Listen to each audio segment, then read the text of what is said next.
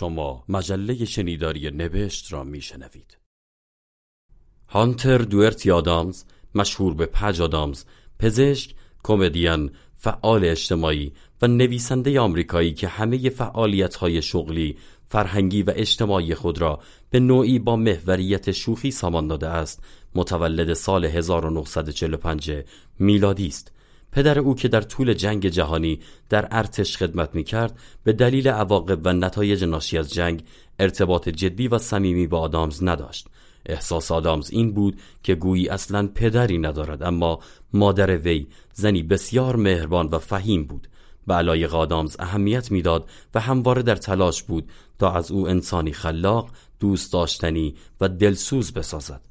رفتن به مدرسه سفید پوست ها فرصتی بود تا آدامز با زشتی تبعیض نژادی از نزدیک روبرو شود.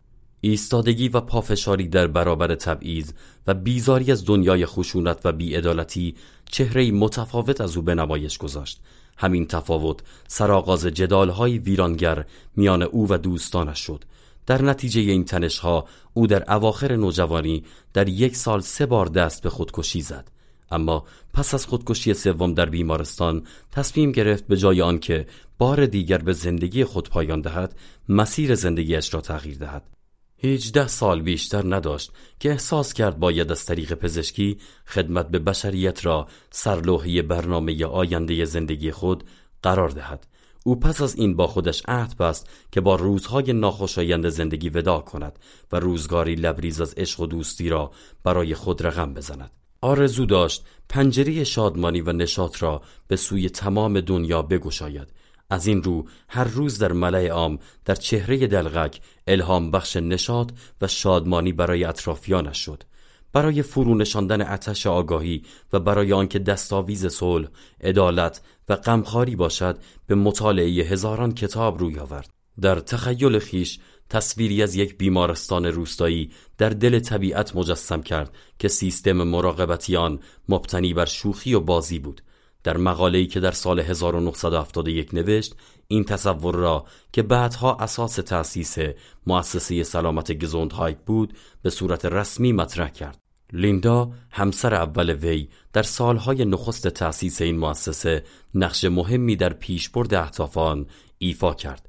بدون کمک های بیدریق او شاید تصور آدامز هیچگاه عملی نمی‌شد.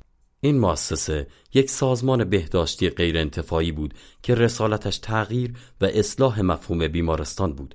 اعضای آن بر این باور بودند که سلامتی فرد در گروه سلامتی خانواده، محیط، جامعه و جهان است. آدامز از دانشجویان پزشکی این مؤسسه خواست تا ارتباطی دلسوزانه با بیماران برقرار کنند. بر اساس سیاست های کلی این مؤسسه که در آن هیچ هزینه ای از بیماران دریافت نمی‌شد معمولا از فضای خانه به عنوان محیط درمان استفاده می‌شد و درمان بیماران از رهگذر تلفیق فنون پزشکی با هنرهای نمایشی، کشاورزی، آموزش، تفریح و خدمات اجتماعی سامان می‌یافت. همچنین در این مؤسسه سلامت کارکنان در کنار سلامت بیماران از اولویت ها به شمار می رفت. این مؤسسه تا دوازده سال مشغول به کار بود و هزاران بیمار در آن تحت مراقبت قرار گرفتند اما عدم امکان تأمین بودجه برای ادامه کار باعث شد تا در سال 1984 این حرکت انسان دوستانه از حرکت باز ایستد از آن پس این مکان الهام بخش کانون عشق و سرگرمی است و در آن برنامه های کوتاه مدت پزشکی و سفرهای دلغک های درمانگر مدیریت می شود. در سال 1985 آدامز همراه با گروهی از افراد در پوشش دلغک هایی با لباس های رنگارنگ آزم اتحاد جماهیر شوروی شد تا از بیمارستان ها، یتیم خانه ها و خانه های سالمندان دیدن کند. بعد از آن این سفرها بخش جدایی ناپذیر توسعه جهانی مؤسسه گزوندهایت شد که اکنون با فعالیت جهانی خود تلاش می کند تا با ترویج ارزشهایی چون سخاوت، عدالت و شفقت و با محوریت قرار دادن لبخند و مراقبت دوستانه مردم، جامعه و سیاره را به مسیر سلامتی رهنمون شود.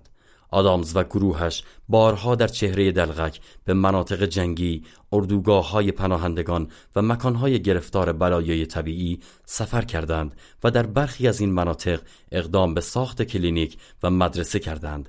وی در طی دو دهه گذشته تقریبا 300 روز از سال را برای سخنرانی در کشورهای مختلف و دانشکده های پزشکی سراسر جهان در سفر بوده است آدامز معتقد است در زمانی که او هنوز در انتظار ساخت بیمارستان رویایی خود است این سفرها شیرین ترین فعالیت وی در حوزه سلامتی به شمار می روند.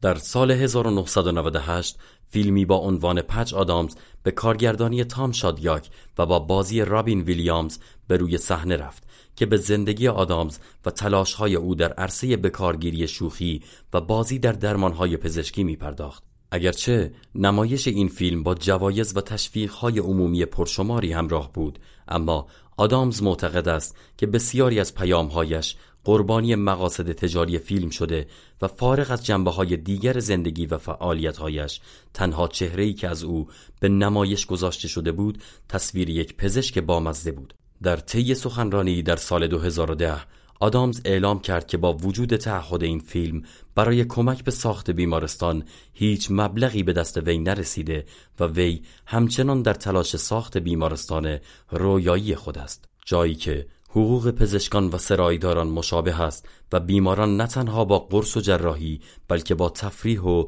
سرگرمی و عشق درمان می شوند.